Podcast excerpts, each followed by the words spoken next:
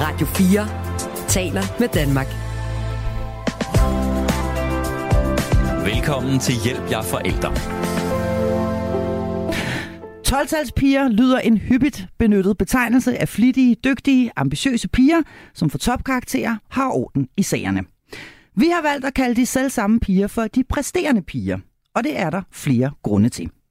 Vi skal tale om de piger, for det er altså ofte piger og ikke drenge, som er præget af, eller måske ligefrem lider under det præstationssamfund, vi lever i. I ugens episode af programmet her skal det handle om de unge, dygtige piger. Og til at tale om dem, har jeg fornøjelsen af tidligere gæst og nu fast medlem af panelet, souschef og psykolog i Girl Talk, Maj-Britt Bay og skolelærer Kim Schiers Larsen. Velkommen til jer to, og velkommen til Hjælp. Jeg er forælder. Og allerførst, øh, vi har sådan en lille tråd kørende øh, i, her i løbet af ugen, hvor vi lige sådan skal pejle os ind på præcis, hvad det er, vi skal, skal tale om i ugens episode. Og jeg øh, startede med at skrive, at jeg gerne vil tale om 12-talspigerne. Og det var der altså i den grad protester mod. Hvorfor, øh, hvorfor kan du ikke lide, mig Bay, det her, øh, den her betegnelse?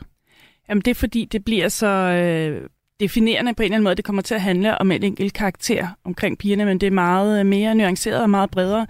Øh, for det første, så er det ikke kun de piger, som øh, stræber efter for 12, eller som kan få 12. Det handler om, øh, præstation kan også godt være svært, selvom man ikke nødvendigvis går efter 12-tallet eller er i stand til det. Øh, det er den ene ting. Og den anden ting er også, at, øh, der er også noget samfundsmæssigt på spil omkring det her med 12-tallet, fordi de her piger, som øh, stræber efter at komme ind på nogle bestemte uddannelser, de er faktisk nødt til at få høje karakterer.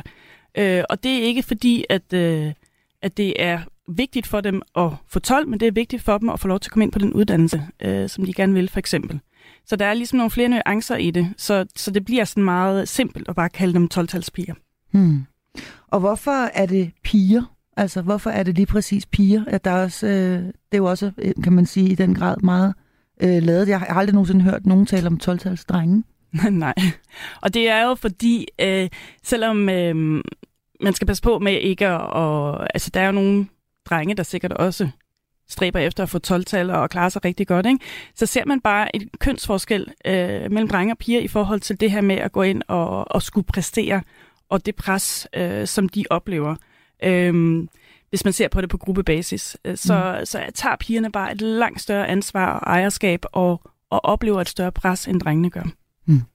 Det vender vi tilbage til om et øjeblik, men jeg synes lige, vi skal definere præcis, hvem det egentlig er, øh, vi taler om i denne her uges episode. Det er altså dem, som vi ikke kalder 12-talspiger, Kim Sjærs Larsen, men vi har valgt at kalde dem de præsterende piger. Du møder dem ude i øh, folkeskolen, og øh, kan du ikke sætte et par ord på, hvem de er? Det er, at de kan være meget forskellige. Fordi når vi ser sådan på 12-talspigen, øh, som mig Britt, ligesom snakker om, så er det jo også... Det, problemet, problemet med netop den term er også, at vi ligesom konnoterer det til noget, som det ikke nødvendigvis er. Så vi gør ambitionen om gerne at vi vil være god til noget, vi godt forstår kulturelt som værende negativt. Og det er det, der er problemet. At man ligesom ikke må anstrenge sig. Og hvis man ikke må anstrenge sig, eller hvis man anstrenger sig, man så bliver set som en 12 som så ude i samfundet bliver konnoteret som noget negativt, så kan det godt internalisere sig til, at man pludselig er et tal mere, end man er en præstation, eller en, et, et, et ønske og evne til at gøre noget. Det vil sige, at vi på en eller anden måde sådan cirkulært kaster pigerne ind i en eller anden øh, du kan ikke rigtig, du må ikke anstrenge dig, for hvis du gør det, og du ikke præsterer godt nok, så er du ikke god nok, og så bliver det altså det er sådan en underlig, øh, sådan nedadgående spiral af noget, der ikke øh, passer til en pige, som gerne vil klare sig godt. Mm. Og det er der jo det, i, i sig ser, selv jo ikke noget galt i. Det er, og det, det er der jo ikke noget galt i. Det, vi ser, det jeg ser derude, øh, det er, at jeg ser en masse piger, som rigtig gerne vil, som er super dygtige, og som er meget engagerede, og som rigtig gerne vil deltage og vise, de kan som nogle gange kan være mere eller mindre sikre på sig selv og forsøger sig ud i at gøre det alligevel. Der, hvor udfordringen ligger, det er jo dem, som ikke formår at holde det ud i strakt arm, men rent faktisk gør det til øh, altså som bliver ked af ikke at præstere godt nok, eller føle, de ligger under for det pres, der gør, at de skal noget bestemt med den præstation, de så yder eller ikke yder. Og dem, dem ser vi, har jeg i hvert fald set, ser jeg ofte sent, fordi de kan godt virke glade udad til, og engageret og socialt øh, sådan velintegreret. Men når de kommer hjem, så får de ondt i maven, og de har svedige håndflader, de spiser måske lidt forkert, eller Altså, og, og træffer nogle beslutninger, som måske ikke er gode for dem selv, sover ikke helt nok, arbejder rigtig, rigtig meget med de opgaver og præsentationer, de skal lave i skolen, og præsterer super godt, men det koster dem så mange kræfter undervejs. Mm. Og de stoler ikke på, at det, de gør, er godt nok. De piger er enormt svære at se. Vi ser bare nogle piger, der præsterer godt. Så der skal faktisk ret meget samtale og nærvær, eller omsorg og interesse for de her piger til for at se, at det findes. Så de stikker ikke nødvendigvis ud i folkeskolen. Så kan der være noget strukturelt, der gør, at vi som siger, at piger de skal være på en bestemt måde, og drenge de er bedre til at eksternalisere det der med, at de kan slås lidt og være lidt uvenner på en anden måde, samtidig med, at de er gode og skal præstere. Hvor, hvorimod pigerne tager det mere ind og er sådan af natur mere rolige. Det er en groft dimensionerende det her, meget generelt. Du sidder og nikker, øh, Maja Beyer. Jeg har jo lyst til at, at, at, at få dig til at sætte nogle flere ord øh, på også, og jeg har også lyst til at høre øh, dig komme med dit bud på, hvor, hvor, øh, hvor mange af dem der egentlig er. Altså, hvor hyppigt er det egentlig det her? Er det sådan, at, at, øh, at der at der, at der, det er en ud af 100 eller et eller andet, eller hvor meget, hvor, hvor hyppigt er det, at, at der er unge piger, her taler vi jo piger i udskoling, men også videre på de gymnasielle uddannelser osv., som, som har det på den her måde, og altså ligger under for det her præstationspres? Det kommer an på, hvordan vi taler om det, for jeg tror, at øh, faktisk hele ungdomsgenerationen mærker jo det her, og det er jo både drenge og piger, at der er et, en øh, præstation og et pres, og det er naturligt. Øhm, de skal finde sig selv, de går ind i teenagealderen og i øh, ungdomsuddannelsesalderen, hvor de ligesom skal definere, hvem de selv er, og hvad det vil sige at være dem, og hvor, hvornår de synes, de er en succes. Øhm, så det, det er en normal ting. Og det er også der, som Kim er inde på, det her med, jamen præstation er jo, altså når vi kalder det 12-talspiger, så bliver det en negativ ting, og det bliver en mm. negativ betegnelse. Men, men præstation er jo godt. Det er positivt, at vi skal præstere. Det vil være et mærkeligt samfund, hvor vi ikke præsterede, hvor vi ikke øh, havde nogle ambitioner og ville noget, og, og skulle øh, have noget på spil øh, en gang imellem. Men der er bare en rigtig stor gruppe af piger, hvor det bliver et, øh, hvor de vender det indad, og det bliver negativt for dem at skulle præstere. Hvor det bliver sådan et pres, som de står alene med, øh, og som de øh, synes er rigtig svært at leve op til.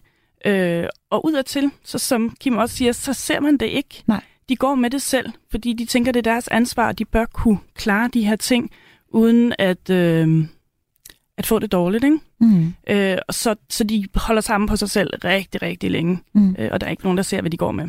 Og det der er jo interessant, fordi vi skal tale lidt mere om, hvorfor det er så vigtigt for dem, og hvad, og hvad det præcis er, der, der, der tynger dem, og hvad det er, der går hen og gør det, gør det svært og, og altså negativt at være præsterende i denne her grad. Men det, der jo også er interessant, er det, du siger, Kim Sjærs Larsen, med, at det faktisk ikke er særligt. Det er i hvert fald en balancegang, men at det oftest i ungdomssammenhæng øh, øh eller ungdomskultur og miljøer er negativt, hvis det ligesom tipper over, og man bliver alt for præsterende. Altså man bliver alt for øh, stræbende efter gode resultater. Øh, og det ikke, tænker jeg vel også øh, handler om at være perfektionistisk med alle mulige andre ting, altså med sine fritidsaktiviteter, eller med hvordan man ser ud, ja, og så videre, og så videre. Så det her med, at du må godt være dygtig, men du skal heller ikke være for dygtig, fordi så bliver du en stræber, og så er du nederen. Det kan i hvert fald hurtigt blive sådan et eller andet sådan socialt øh, ja. fængsel, de kan sætte hinanden i. Det er det. Øhm, og det tror jeg rigtig mange oplever. Det har jeg jo ikke helt samme grad adgang til, fordi det er sådan noget, der sker, når jeg ikke er der. Så er det den måde, de ligesom prikker til hinanden. Men du har før talt om i det her program, Kim Sias Larsen, at, det kan blive, at, at der kan, hurtigt kan blive peget fingre af, hvis du er en, der gør dig meget umage. Altså det er ikke moderne at gøre sig umage. Mand. Det, det handler næsten nogen steder om, hvem er mest ligeglad? Eller oh, hvem yes. kan i hvert fald virke mest ligeglad? Helt sikkert. Og det er, der, øh, det er der jo en kæmpe fare for i rigtig mange øh, udskolings. Lad os bare lege det der, vi er lige nu, for det findes også i mindre, det findes også i gymnasiet og muligt andet. Men, øh, nu er vi altså, hos dig i ja, ja, nu er vi hos mig. Ja. Øh, og der findes jo øh, enormt mange forskellige klassekulturer, men det er ofte sådan den, øh, ah, vi skal ikke lige lave noget typisk øh, sådan øh, drengedefineret kultur, der vinder i et klasselokal. At øh, du, du skal ikke være den bedste. Det skal vi nok sørge for, at du ikke lige er. Det kommer undervejs, så skal de nok finde ud af, at Gud, det er faktisk en meget god idé at være god. Og så på en eller anden måde, så ender klassen med, at... en meget god idé så, ender de med, så, så ender de med at gå derover, så de der sådan, øh, nederen kommentar om bag deres ryg, og sådan et, mm. hvad så try harder-agtige typerne. Ja. Det forsvinder lidt, jo, jo ældre de bliver. Men der er sådan nogle år i 7. og 8. klasse især, hvor der virkelig bliver peget fingre. Mm. virkelig bliver sagt nogle sådan meget hemmelige ting ned bagfra, rettet mod at blikke og grin og sådan noget. Mm. Og hvor det i hvert fald ikke er populært at være den, der har orden i penalhuset, og som sidder på første række og har lavet sine ting, og, og gerne vil have en god karakter. Det er meget, meget sjældent sådan det, der definerer den fedeste en klasse. Mm. Øhm. Så, så jeg tænker, at øh, for at spille bolden videre over dig, der kan jo også, øh, der kan jo være en eller anden form for indbygget ensomhed i virkeligheden også i det her, og en, en, en potentiel øh, øh, udelukkelse fra et fællesskab, fordi man rent faktisk er ambitiøs øh, og gerne vil være dygtig. Det er jo enormt komplekst i de her sociale relationer, fordi at øh, man skal ligesom navigere i, at jeg vil gerne være dygtig, og, og det er jo også fedt at være dygtig, man får også anerkendelse nogle steder, og samtidig så skal man også sikre, at man ikke bliver for dygtig, så at man stikker ud og, og så Præcis. bliver ekskluderet af fællesskabet. Ikke? Ja. Så at man er jo hele tiden inde og aflæse, og det er jo også en del af præstationen. Det ene er den faglige præstation, men det er også en præstation at skulle fungere socialt. Præcis. Og det tager pigerne jo også enormt alvorligt og, og bruger enormt meget energi på. Så de er jo ikke præsterende ikke alene på, på det faglige, men på alle områder i deres liv. Og, og det kan blive så invaderende for dem, øh, hvis de ikke synes, de lykkes i det. Så det er hele vejen rundt. Og hvis man samtidig ligesom så præsterer og er dygtig og gerne vil det, så skal man så også være robust nok til at være sådan no bullshit-agtig og sige til de andre, at de ikke skal blande sig i, at man er god eller ej. Det vil sige, at du skal være ekstra robust, oven i at du også er dygtig og gerne vil præstere. Og det kræver og det synes noget, jeg er en sådan ret ja. vild ting for de her øhm, mennesker, som jo forsøger sammen med alt med hinanden at blive store og rigtige mennesker. Mm. Skal de, altså udover at de så gerne, og de, det er de glade for, dygtige mm. og stolte over, så skal de også være villige til at forsvare det. Og det er jo sådan en helt gak måde at se menneskers udvikling på. Ja. At fordi du er god, det skal du ikke. Mm. Det jeg synes jeg er, er ret skørt. Mm. Men så, vi, ser, vi ser ja. der også, jamen, jeg var i den tråd med, at vi ser det også netop det der med, med, med nogle sådan unge piger, som er gode til alt, glade, og vi har haft nogle samtaler med nogen faktisk lige op imod det her på forskellige måder. Øhm, øh, en meget velfungerende, nogle meget velfungerende, dygtige, sådan glade piger, øh, sidder og taler om, at, at de faktisk er ret presset og har ondt i maven, når de kommer hjem, for de har rigtig mange ting, de skal. Og ender med sådan at udsætte de opgaver, som de skal have lavet, fordi de faktisk sådan kommer lidt bag på en, at de bare vil gerne vil klare det godt, men har svært ved at nå at gøre det helt ordentligt. Mm. Og de kan næsten ikke holde ud og aflevere noget, der ikke er i orden. Og det kommer lidt, det kommer, det kommer lidt bag på mig. At jeg sådan, nogen, jeg sådan egentlig synes, jeg ser, og er meget opmærksom på, og har meget sådan tiltro til, og stoler på, og roser med, og så, altså alt sådan noget. Pludselig sidder og siger sådan, at der er måske lidt, lidt rimelig meget, jeg kan ikke helt nå det, og sådan helt ud af det blå. Mm. Det er der, de er. Og det er der, de er enormt svære at få fat på, eller få øje på. Mm. Hvad, øh, hvorfor er det så så vigtigt. Jeg ved godt, at det er svært at sige noget generelt, men, men hvad vil jeres bud være på, at, at det er øh, så vigtigt for de her piger at, øh, at være perfekte, eller at gøre det så godt som overhovedet muligt? Ja, der kommer vi jo ind på noget, der er sådan ret uh, eksistentielt. Fordi mm. det ligger også i, at, at præstationen bliver også øh, deres identitet. Og det er jo der, hvor det kan gå hen og blive et rigtig stort problem. Øh, fordi øh, hvis præstationen bliver et stempel på, at man er god nok, mm. og glider over i, at, øh, at for, fordi jeg er usikker på mig selv, hvis jeg så præsterer så udadtil, jamen så er jeg ligesom anerkendt, så kan jeg fortælle mig selv, at jeg er god nok. Men når jeg så har præsteret og måske fået det 12-tal, jeg håbede, jeg fik, fordi det kan jeg, så, så snart jeg har fået den, så er der jo totalt uh, vakuum og et antiklimaks, fordi så skal jeg op på hesten igen og få 12-tal næste gang også. Og hvis jeg ikke lever op til det næste gang igen, så presset ligger der hele tiden, uanset hvor godt man præsterer. Så skal jeg, så skal jeg ligesom kunne det, fordi hvis jeg mislykkes bare én gang, mm. jamen så er, er jeg ikke god nok. Og det går ind over min værdi og hvem jeg er som menneske. Og så mange af de her piger, de har en meget voldsom negativ tankegang om sig selv. De fordømmer sig selv så voldsomt. Når jeg sidder med dem i, i samtaler, så jeg kan blive sådan helt ramt på, hvor voldsomt det kan være for dem nogle gange, hvor negativt de kan tænke om sig selv, og, og hvor hårde de er mod sig selv. Og man ser det jo ikke, når man møder dem, og de har stået og fået det 12-tal men man ser det, hvis man får lov til at komme ind bag ved facaden i de der situationer. Ikke? Mm. Hvad, hvad kan du prøve, kan du give nogle eksempler på, hvor, hvor når du siger de voldsomt fordømmende over, kan du, kan du give nogle konkrete eksempler på, hvordan? Jamen, jeg har piger, der siger til mig, at øh, jeg er ikke noget værd, der jeg, jeg burde ikke at leve. Altså, kan vi godt komme helt ud i, øh, jeg hader mig selv, jeg synes ikke, jeg, jeg kan ikke lide mig selv, jeg synes ikke, jeg er noget værd, jeg synes ikke, jeg kan noget. Alt hvad jeg gør, jeg gør det forkert, jeg, jeg får sagt det forkerte til mine forældre, jeg får sagt det forkerte til mine venner. Øh, godt være, jeg har fået 12 nu, men jeg tror ikke på, at jeg kan få det næste gang, og så videre. Altså, det er sådan nogle ting, øh, de går med til hverdag, nogle af de her piger.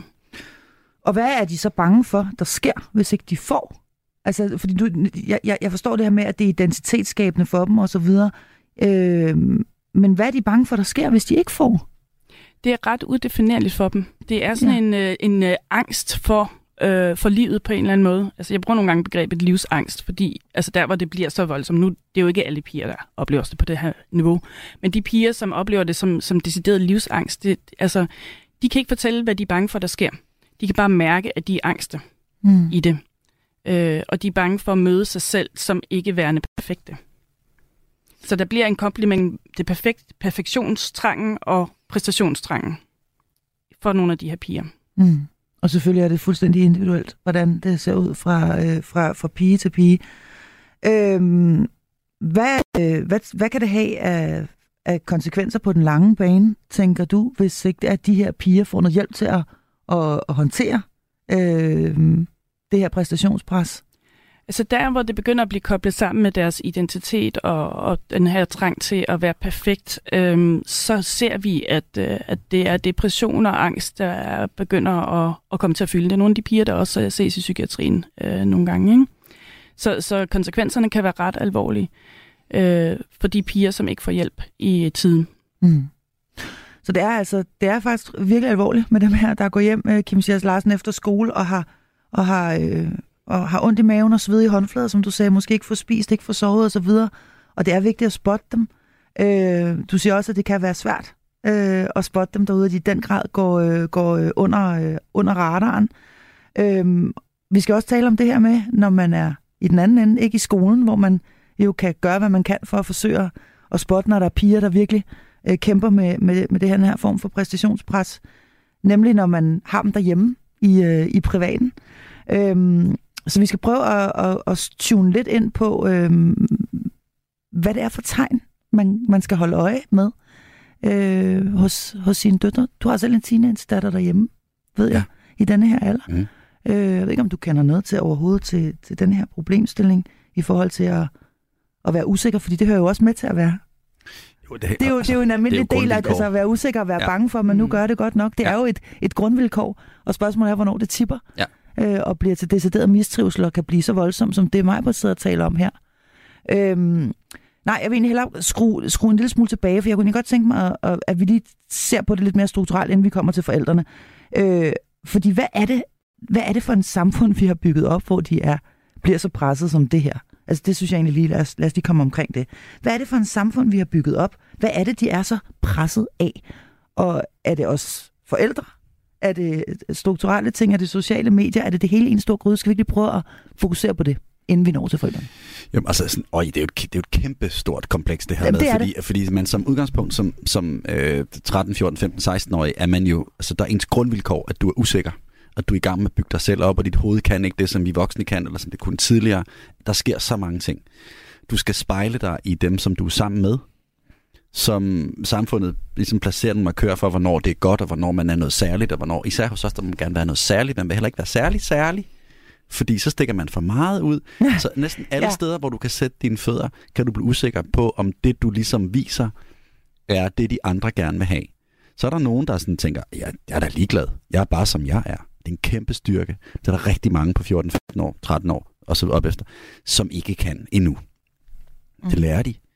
Men det, de allermest skulle have haft brug for, det var faktisk at være det lige på det tidspunkt i deres liv. Det er selvfølgelig formende, men de oplever, de har så mange flere bombardementer også af, hvordan sådan ideelt set verden skal se ud. Så kan vi snakke om, hvordan sociale medier påvirker. Sådan helt den der sang, som jo fylder og har fyldt enormt meget. Mm.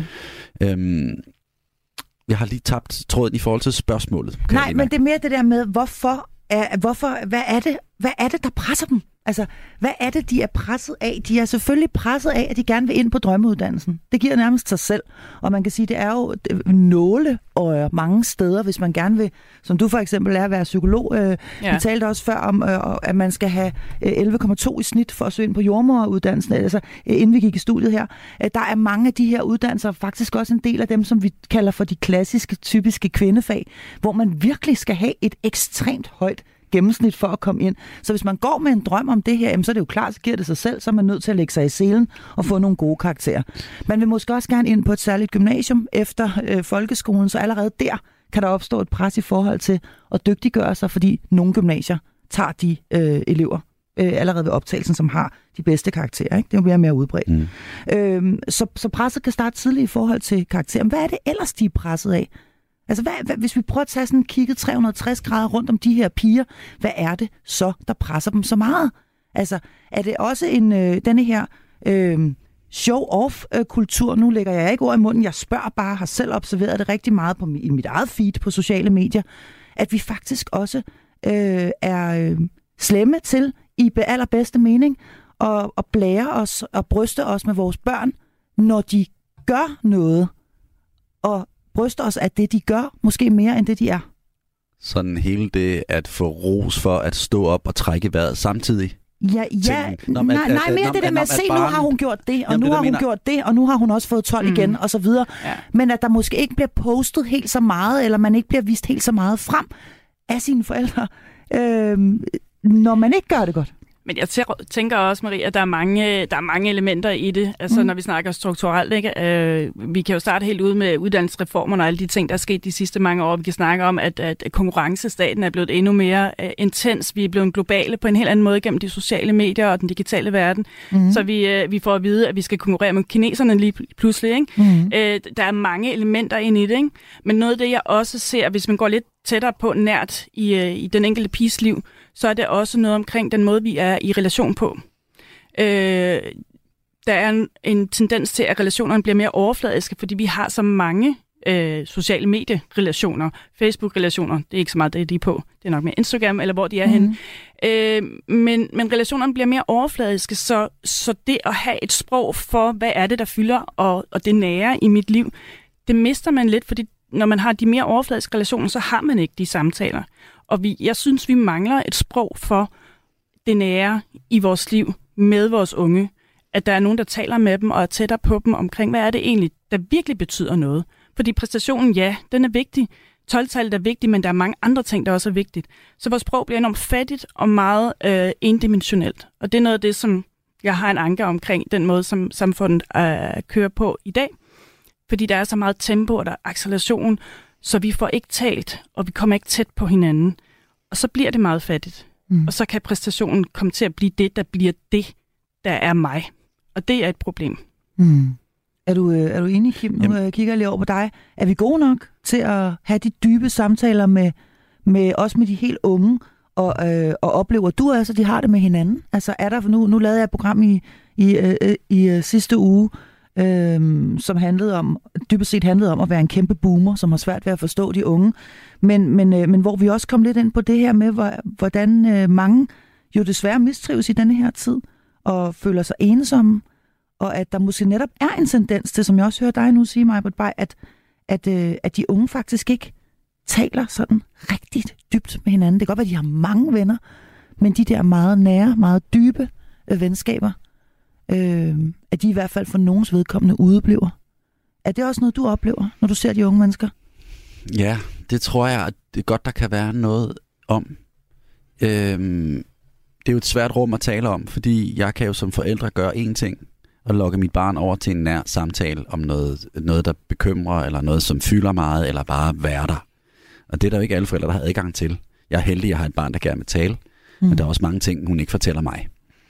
Øh, og, og der er meget ting, jeg ikke skal have at vide, som jo er også hendes liv, som er Præcis. vigtigt at have et andet ja. sted, ja. hvor jeg bare kan bakke op og sådan noget. Øh, jeg oplever også, at, at de her, nu er det bare lige piger for det, altså, de, de taler jo med hinanden, men, men hvor, hvor meget de deler bekymringer eller usikkerhed, mm. øh, er jeg meget i tvivl om. Fordi jeg er ikke sikker på, at de nødvendigvis selv ser det. Hvor jeg synes egentlig, der også er en, jeg spor, altså det er ikke kun øh, glansbilledet i livet, som, som de spejler sig i, men det er det, at de oplever så mange måder at være menneske på, de spejler sig i. Og der skal de på en eller anden måde finde ud af, oh, hvordan vil jeg så være menneske inde i alt det her? Og de reproducerer bare det, de synes er sjovt, og det, de ved, deres venner liker.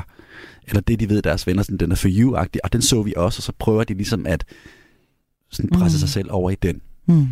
Så selvfølgelig er de den præstation, de viser, de er inde i skolen, hvis vi lige snakker tilbage til det, hvad der, sådan, der strukturelt er problematisk, mm. øh, er jo, at vi har sådan en underlig sammenhæng med, at vi roser vores børn, eller øh, vi bygger dem op ud fra at sige, du er dygtig. Hvor er det fedt, at du har lavet det her. Nej, hvor er et flot kostume, du har taget på i dag. Hvor er du god til at have det på. Altså nogle meget, meget mm. sådan, vi bygger dem jo virkelig op. Samtidig med har vi et sted, hvor vi gerne vil bedømme dem på noget. Og de er vant til at være bedst, men de blev bedømt ud fra en skala, hvor de ikke er bedst. Det vil sige, at jamen, jeg er tilfreds nok med 10. Det vil sige, at en af de bedste karakterer, vi har, er egentlig ikke god nok, fordi det var ikke det bedste. Mm. Hvis man så får den her karakter, som man fedt, jeg fik 10, det er skide glad for. Men så har din veninde måske fået 4. Det vil sige, det, det tal, du har fået, som du er enormt glad for, det kan du få lov til at være sådan et lille bitte øjeblik, indtil du kigger over på din veninde, som har fået en markant dårligere karakter end dig. Mm. Så der er også en skam forbundet med at være god lige pludselig. Så det er sådan den underligt sådan strukturelle ting i det, at vi måler børnene individuelt ud fra en almengældende skala, hvor de også måler hinanden på. Ja. Og det var, det var, det var lidt langt at komme Men det er, sådan, det er det, jeg ser som et... Jeg ved simpelthen ikke, hvordan jeg skal gribe det an. Jeg kan prøve det, men det er en ret vildt kompleks, de der børn står ind i. Vi skal tale om, hvordan vi spotter de piger, der øh, lider under det her præstationspres, øh, og vi skal selvfølgelig også tale om, hvordan vi hjælper dem. Det skal vi lige om lidt. Radio 4 taler med Danmark. Velkommen til Hjælp jer forældre. Ja, i dag er jeg altså flankeret af to faste medlemmer af mit panel. Det er souschef og psykolog i Girl Talk, Majbrit Bay, og så er det skolelærer Kim Sjærs Larsen. Øh, vi har øh, valgt at kalde programmet her De Præsterende Piger i dag, og vi har også øh, begrundet, hvorfor at øh, vi ikke kalder dem 12-talspiger, øh, dem her, de her dejlige, unge, dygtige piger, som ved det så godt og er så ambitiøse, og som nogle gange får det forfærdeligt svært undervejs.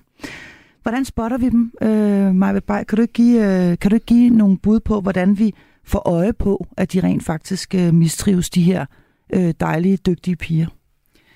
Jo, altså det, øh, det kan jeg godt. Øh, som Kim også siger her tidligere i programmet, så er de svære for øje på, fordi de øh, ser ud, velfungerende ud på, på overfladen. Mm. Så man skal kigge godt efter, og det er også der, hvor det, det gælder om at være tæt på dem, øh, og få fat i, hvad er det egentlig, de tænker om deres liv og deres hverdag. Hvad er det, der fylder for dem? Øh, er de glade, når de går i skole? Øh, sætter de pris på kammeraterne? Glæder de sig til at være sammen med kammeraterne? Eller er det sådan lidt med svedige håndflader, og de kommer hjem og bare er udmattet og har brug for at trække sig øh, mm. socialt øh, og, øh, og bare ikke være sammen med nogen? Det skal man så ikke forveksle mellem med, at der er piger, som har det fint og går hjem og ikke har brug for at være sammen med nogen. Så det er jo komplekst, så man er jo virkelig nødt til at gå lidt tæt på og se, om man kan kan fange, om der er noget, der fylder, de ikke får talt om. Øh, og det kan man som forældre. Det er selvfølgelig også andre, der er i kontakt med de her piger, der kan det. Ikke? Mm. Hvordan, øh, hvordan spotter man dem? Ja, du får præcis det samme spørgsmål, kan vi sige, Larsen. I sidder jo ligesom med hver jeres faglighed og hver jeres sted, placeret hver jeres sted. Det er dig, der er ude i, øh, det er dig, der er ude i folkeskolen. Hvordan, øh, hvad gør du for at få øje på, at, det, at der er et problem her? Altså, en ting er, at der bare sidder en pige, som måske er lidt stille, og som måske øh, øh, præsterer virkelig, virkelig godt. Øh, men hvad, hvad, hvad gør man i folkeskolen for at, at sikre, at de også rent faktisk har det godt? Men ude, altså, der er ikke nogen konkrete tiltag der, hvor jeg er på, hvordan, gør, hvordan sikrer vi lige præcis den type øh, pige. Mm. Det er op til den enkelte eller de enkelte, der er altså lærere mm. på klassen. Men jeg øh, tænker altså, også i forhold til din ja, undervisning, altså ja. taler du med de unge mennesker om, at det ikke er nødvendigt at få 12? Det er ikke, altså at de godt kan slappe, altså siger du til dem, ja nu skal I lave den her fremlæggelse, det er selvfølgelig fedt, og det er godt, hvis I gør det godt og sådan noget der, men det er ikke, det er ikke, altså, at sikrer du ja. en retorik, der gør, at de forstår, at det ikke er liv og død, at de får de her karakterer, for eksempel? Ja, jeg går meget op i, at altså, man kan gå mange, man kan gå, lad os bare sige sådan helt enkelt, to veje i den her. Ja, altså enten så kan man jo som man siger, jamen det, du, er ikke, du er meget mere end et tal. Præcis. Øhm, og nå, men det er jo det, der er rigtig væsentligt. Et, et tal er bare et typisk et øjebliksbillede på, hvad du gjorde lige der i det øjeblik med de forudsætninger, du havde fra dagen før. Og det mm. morgen, du vågnede, det var mm. det, du kunne præstere i det øjeblik. Det er rigtig væsentligt at ligesom lære unge mennesker, at, at, at et tal er ikke udtryk for, hvem du er. Nej, det er, det er udtryk for, hvad du kan lige der på det tidspunkt, med lige præcis det stof, du står overfor. Øh, det er rigtig vigtigt for dem at vide og forstå. Og jeg ser jo også mennesket som er noget andet end det tal, som de måske ikke var glade for. Det er jeg også god til at fortælle dem. Jeg ved godt, hvad du kan, også selvom du præsterede anderledes, end du selv var glad for, eller som jeg ved, du kan. Det er vigtigt. Det burde alle unge mennesker have at vide, det der, Kim, du lige har siddet og sagt der. De er det ikke rigtigt, mig, Jo, er det rigtigt? præcis. Jamen er det ikke rigtigt, at det, det, det der med sådan at få defineret, hvad karakterer egentlig er for en størrelse, og hvorfor de overhovedet er der, ja.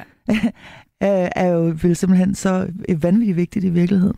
Ja. Der er noget omkring det med karakter, der bliver så definerende, fordi tallet bliver så definerende. Ikke? Så det er også lidt, hvad er det egentlig, hvorfor er det, en præstationen er vigtig? Det er jo egentlig læringen, der skal fokus på, hvad er det for ud af at øve mig i at præstere. Og det sprog, det er også det, jeg snakker om, når jeg siger, at sprog er fattigt. Vi skal have meget mere af det sprog, og det er så godt, at, at øh, man som skolelærer tager det med ind, når man begynder at snakke med, om karakter, mm. og, og de unge skal til at begynde at forvente sig til at have karakter. Fordi tallet bliver bare så blev det det, mm. det var. Men der var jo så meget mere omkring præstationen, der var spændende at gå ind i. Men hvorfor er det så, at det kun er karakteren, der bliver efterladt efterfølgende for mm. den unge. Ikke? Hvad er det, hun går hjem med? Det tallet. Men hvad med alt det andet, mm. som er rigtig spændende i præstationen? Og der er det rigtig godt, at man, som Kim siger, er, er opmærksom på at, at få det foldet ud med mm. de unge, øh, så de får mange flere perspektiver og nuancer på, hvad præstationen er øh, i, øh, i, det, mm. i det øjeblik. Ikke? Og det er sindssygt vigtigt, at man giver dem den sådan oplevelse af, af den præstation og det tal. Problemet er for mange unge, er, at de forstår ikke, jamen når du siger alt det her, hvorfor bliver jeg så bare bedømt med et tal? Mm. Og så kan man starte forfra. Fordi den eneste måde, vi kan bedømme dem på, sådan helt formelt, at det vi besluttet, det er et tal. Men vi bruger så mange kræfter på at sige, du er meget mere end et tal. Og der er noget, hvis vi snakker strukturelt, det er da et kæmpe problem. Det, det kan jeg simpelthen ikke forstå, at vi ikke kan gøre bedre. Mm. Ja, men det, det, jeg, jeg arbejder jo bare inden for rammerne. Jeg siger jo bare ja tak. Det skal jeg. Og så kan jeg forklare dem noget.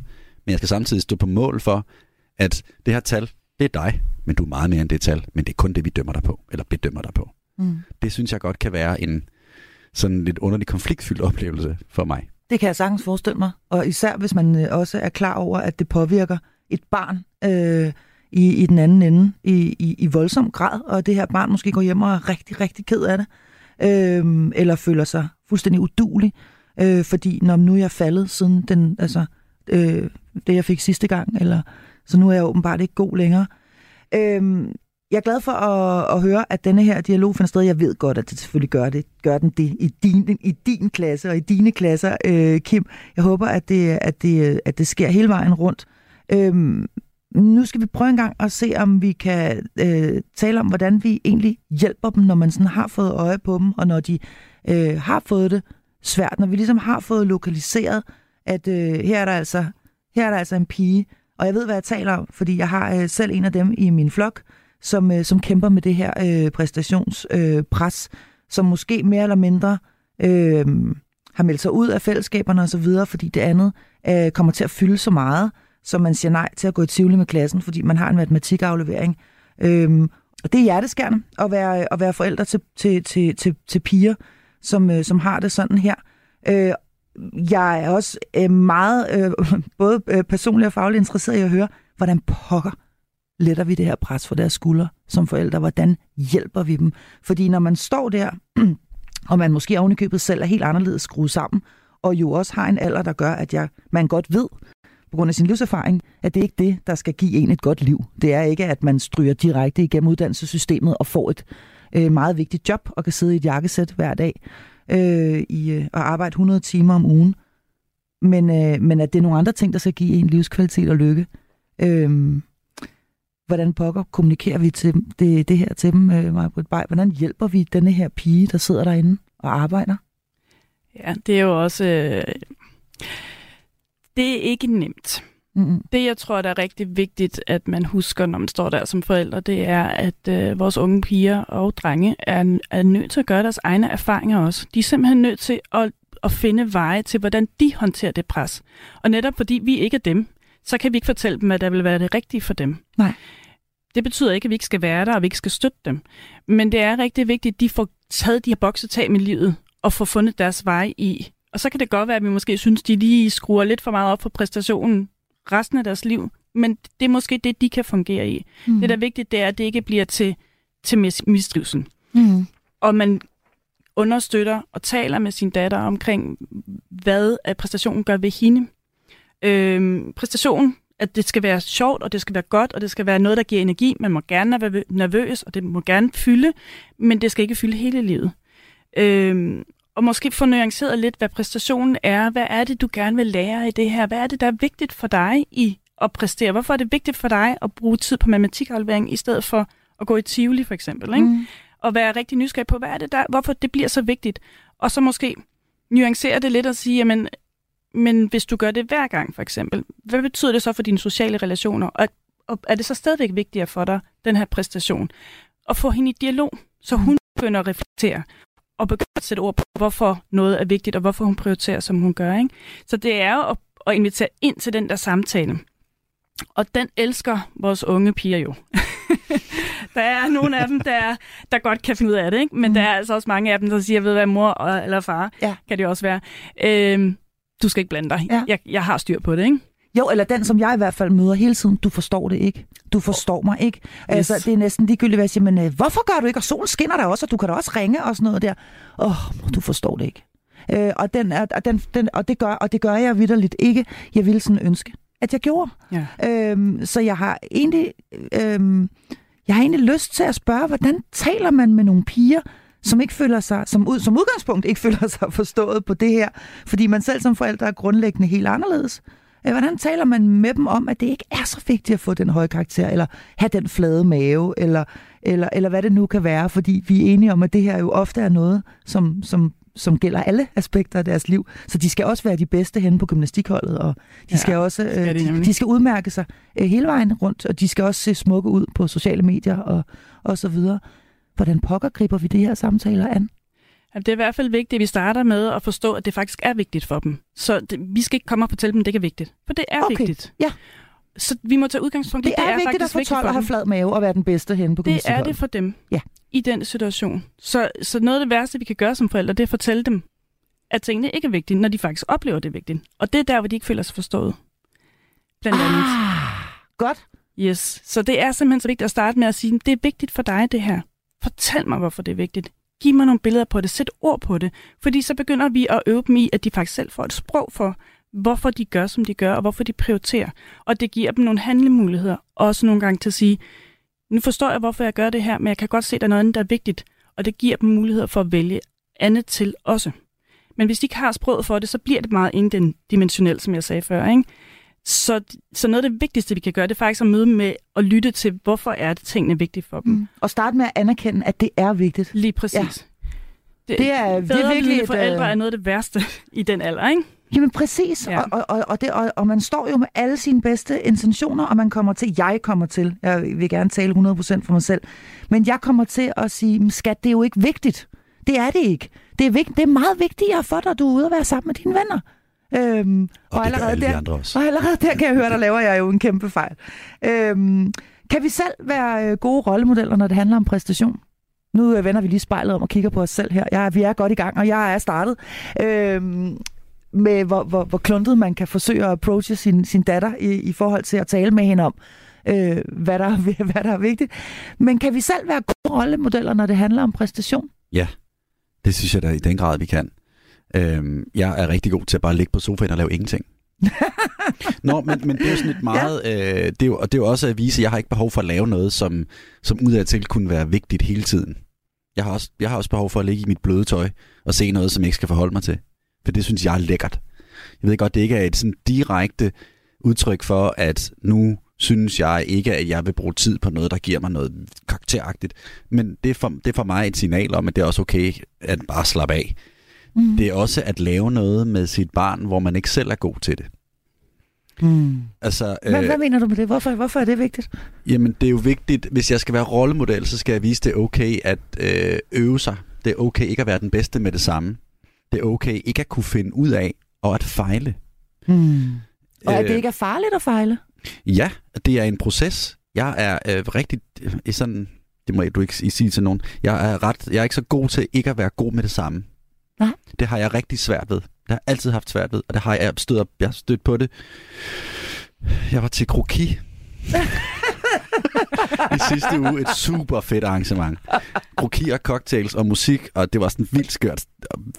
Fantastisk arrangement. Og min datter var ikke med. Øh, men jeg, havde, jeg tegner egentlig meget godt. Men jeg har ikke taget kroki før. Og jeg blev frustreret over, at jeg ikke havde tid nok til at blive færdig. Eller min streg var, jeg var nødt til at tegne den alt for tydeligt. Jeg er ikke så god til skitsetegningen. Det er beslutningen, der for mig er vigtig. Ja. Og en forkert beslutning til at starte med, så ændrer det hele sig jo. Ja. Det har jeg, jeg var så frustreret, at jeg faktisk på et tidspunkt lagde det fremme og bare kiggede på ham, der læste op. det var så åndssvagt. Men, men det var jo, altså, jeg har det meget tæt inde på livet, det her med ikke at være god med det samme. Ja. Øh, og jeg synes det, for jeg, er sådan en, jeg har lidt let ved det hele. Øh, og så er der mange ting, jeg selvfølgelig ikke er super god til. Jeg er sådan mellem til meget. Øh, men det er rigtig godt at vise sit barn, at man ikke er god, så skal jeg bare måske ikke vise min frustration så meget, når hun er med.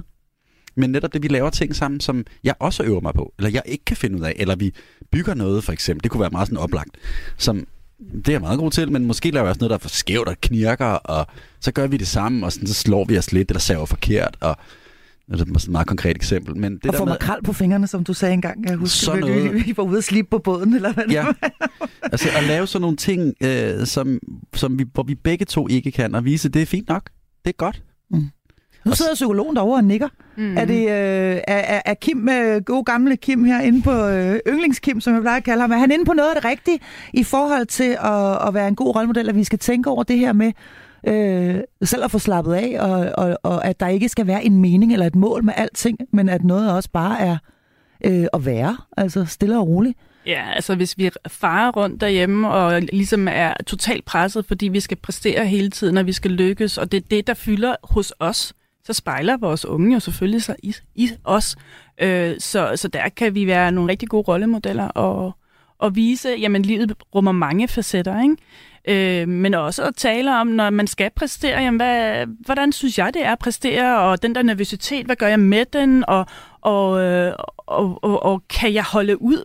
Altså, nervøsiteten, som de unge oplever, er jo også tit noget, som, som gør, at de tænker, at der er noget galt. Det er forkert, at jeg er nervøs, ikke? Øhm, men hvis vi viser, at nervøsitet er en naturlig del af det, jeg skulle præstere, og det er ikke forkert, og en ubehagelig følelse, den skal vi kunne lære at rumme og holde ud. Det er okay. Altså, det er også en måde at være rollemodel på. Hvordan er det, jeg egentlig selv takler præstation, og hvor meget lader jeg det fylde i min hverdag, og bagefter, hvis nu, nu går jeg for eksempel på en, øh, en uddannelse, sådan en voksenuddannelse, var jeg ved at sige, ved at tage en master, så jeg får karakter, det er noget nyt for mig, jeg er lige sådan, wow, oh, det er længe siden, jeg har fået karakter, oh, oh. ikke? Det er ikke særlig rart. Jeg kan godt mærke, hvad det gør ved mig, at jeg bliver defineret ved et tal, ikke? Og det taler jeg lidt med mine børn om derhjemme også, og at det er jo sådan lidt, og det er lidt mærkeligt, at det kommer til at fylde så meget, men det er også, altså... Så, men ligesom den proces, jeg tager med tingene, den holder jeg ikke bare for mig selv.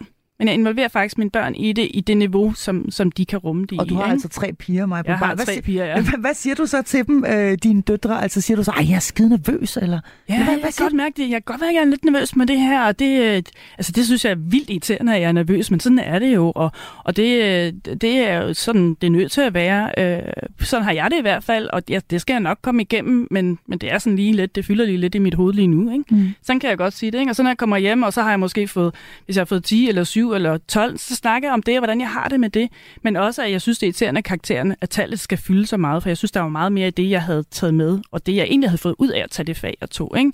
Mm. og prøve at snakke lidt ind i det. Ikke?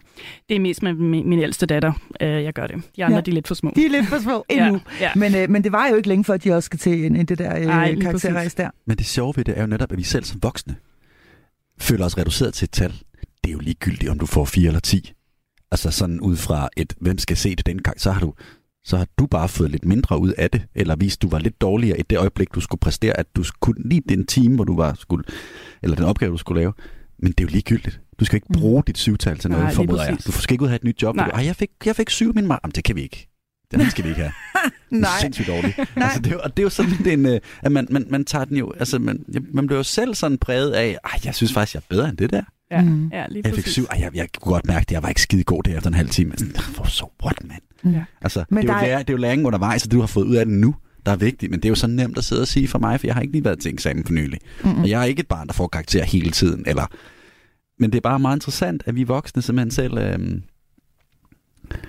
selv er så optaget af, om vi er gode nok, fordi vi får et tal. Jamen, vi bliver da ramt af det, ikke? Og det er Mm. jo den proces Ja. i, hvad er det, der sker inde i os, som kan være god at tage med vores børn, fordi så lærer vi dem rigtig meget omkring det her med at, at folde det lidt mere ud, og, så, og ligesom, når jeg reflekterer med mig selv omkring, at det er jo egentlig faget, og det, jeg fik ud af det, der var det vigtige for mig, og taler med dem om det, jamen så tænker jeg, at de kan spejle sig i det. Øh, så det er der, jeg tænker, man kan være rollemodel også. Men det ikke? handler jo i virkeligheden også, at når alt kommer til alt, hvis vi virkelig sådan skal helt op på den kæmpe store klinge her til sidst, og det skal vi, så handler det jo i virkeligheden også om værdier. Det handler jo i virkeligheden også om, hvad det er, vi giver vores børn med øh, hjemmefra. Den der rygsæk, de har på ryggen, når de en dag kører afsted med en 3x34, har fået et kollegieværelse et eller andet sted, så vil vi gerne have, at der ligger nogle særlige ting nede i den rygsæk, fordi nu skal de ud og klare sig selv og stå på egne ben. Øh, jeg er interesseret i, at der er det rigtige med den her rygsæk. Det er alle forældre. Og en af de ting, som jeg er forfærdelig ked af, hvis der er med, det er, hvis de føler, at de skal ud i verden og være de bedste til det hele med det samme. Og hvis ikke de er det, og hvis ikke de får øh, det der fantastiske, øh, kæmpe store job og tjener en masse penge og det store hus, og gardinerne hænger rigtigt, så blev de ikke en succes i det her liv. Så vi er nødt til, vi er nødt til at kigge på, hvad det er, vi selv lever, og hvad det er for nogle signaler, vi sender. Hvis nu vi synes, at det rent faktisk er enormt vigtigt at have det store job, og have det store hus, og have to biler holdende i indkørslen, og at vi ikke kan invitere gæster, uden at der er 12 ens cocktails og en strøget damaskdu og sådan noget, så, øh, så er det jo det, man synes er vigtigt. Ja. Altså, så er det jo en værdi. Ja. Øhm, og så kan man vel også godt enten forvente, tænker jeg, det kan gå i to retninger, men man kan vel enten forvente, at man får børn, der kommer til at synes det samme som en selv, at det er død og pine vigtigt at få de høje karakterer, de store jobs og de mange penge. Eller også så går de totalt kontra. Øhm, Og så er vi også nødt til at acceptere, at det er præmissen for det liv, som den pige skal leve. Mm. Hun skal nok blive et menneske, der klarer livet fint. Det gør måske bare mere ondt undervejs.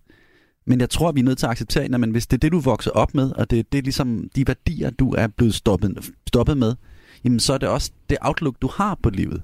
Så præsterer du, og det gør ondt, og du græder, og du får ondt i maven, og den er meget flad hele tiden, og alt det der. Men vi er også nødt til at acceptere, at, at det er en vej at gå for nogen. Mm. Vi sidder og snakker ud fra et værdisæt, som er sådan lidt mere, hvis man skulle kalde det, sådan lidt blødt i det.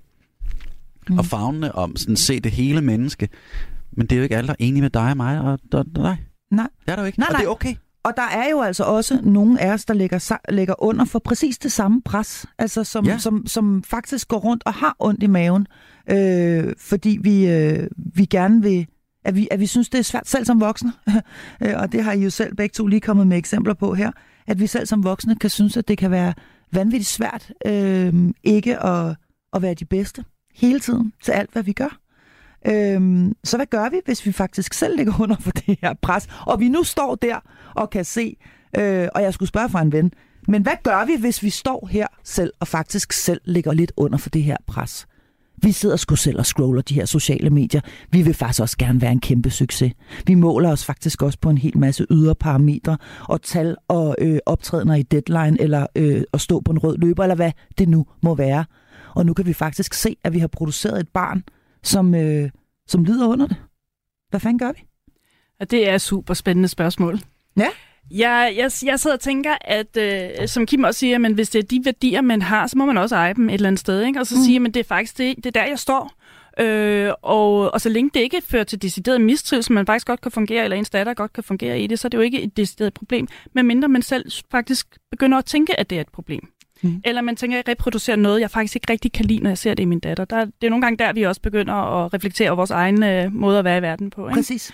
Men det er rigtig vigtigt, vi må eje, at den vi er, og tage ansvar for den vi er, som det er lige nu. Det er sådan lidt øh, Søren Kierkegaard inspireret. Mm. Meget, men, men det elsker vi. Det Ja, godt de store det her. der. Ja, ja, lad komme med det. Men, men, øh, men samtidig, og det er jo også Søren Kierkegaard, der siger, men så må vi også arbejde på at kigge på, hvem er det, vi gerne vil være. Og så sige, jamen, hvad er det for en proces, der skal til for det?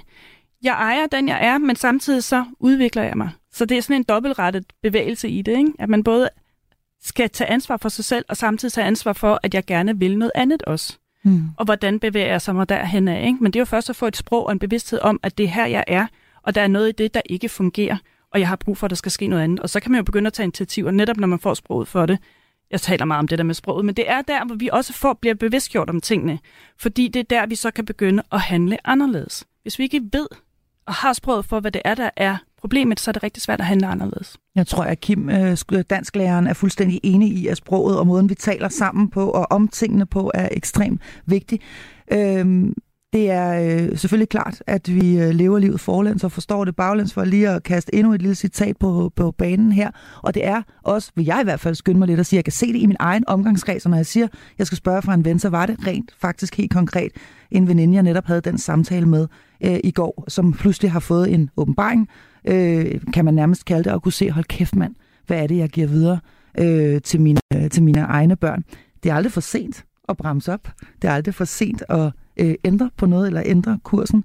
Her til aller, aller sidst kunne jeg godt tænke mig at høre, om I lige har et par enkelte sådan helt konkrete bud, hvis nu hun sidder derinde bag en lukket dør og nørder, og vi bare så forfærdeligt gerne vil have fingre i hende.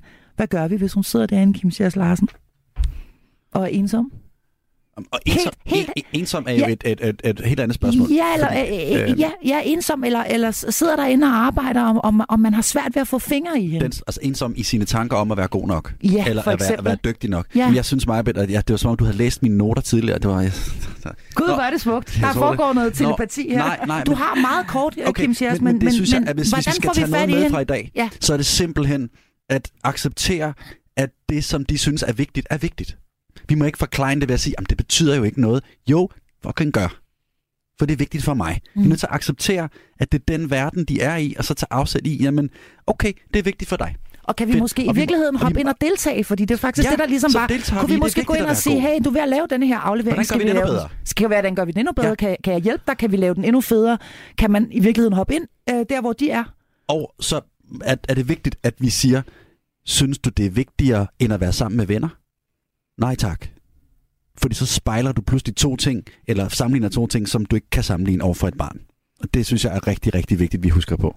Så øh, tænk over, øh, hvordan du approacher hende. Start med at øh, overhovedet anerkende, at det er vigtigt øh, at være den bedste. Vær selvfølgelig super opmærksom på, hvordan du øh, taler med din datter om øh, karakter og præstation. Og husk at kigge øh, på dig selv, og øh, hvor meget det egentlig betyder for dig selv, og hvordan, øh, hvordan du lever i, øh, i det hele taget. Det blev øh, et dybt, men også rigtig, rigtig vigtigt program. Vi fik talt om de piger, som vi helst ikke vil kalde 12 men nogle, gange, nogle gange gør det øh, alligevel. Vi har valgt at kalde dem for de præsterende piger, og denne her samtale den fandt sted mellem souschef for psykolog i Girl Talk, mig, Britt Bay, og skolelærer Kim Sjærs Larsen, begge medlemmer af mit faste panel. Mit navn er Marie Sloma Kortrup. Tak fordi du lyttede til Hjælp, jeg er forælder.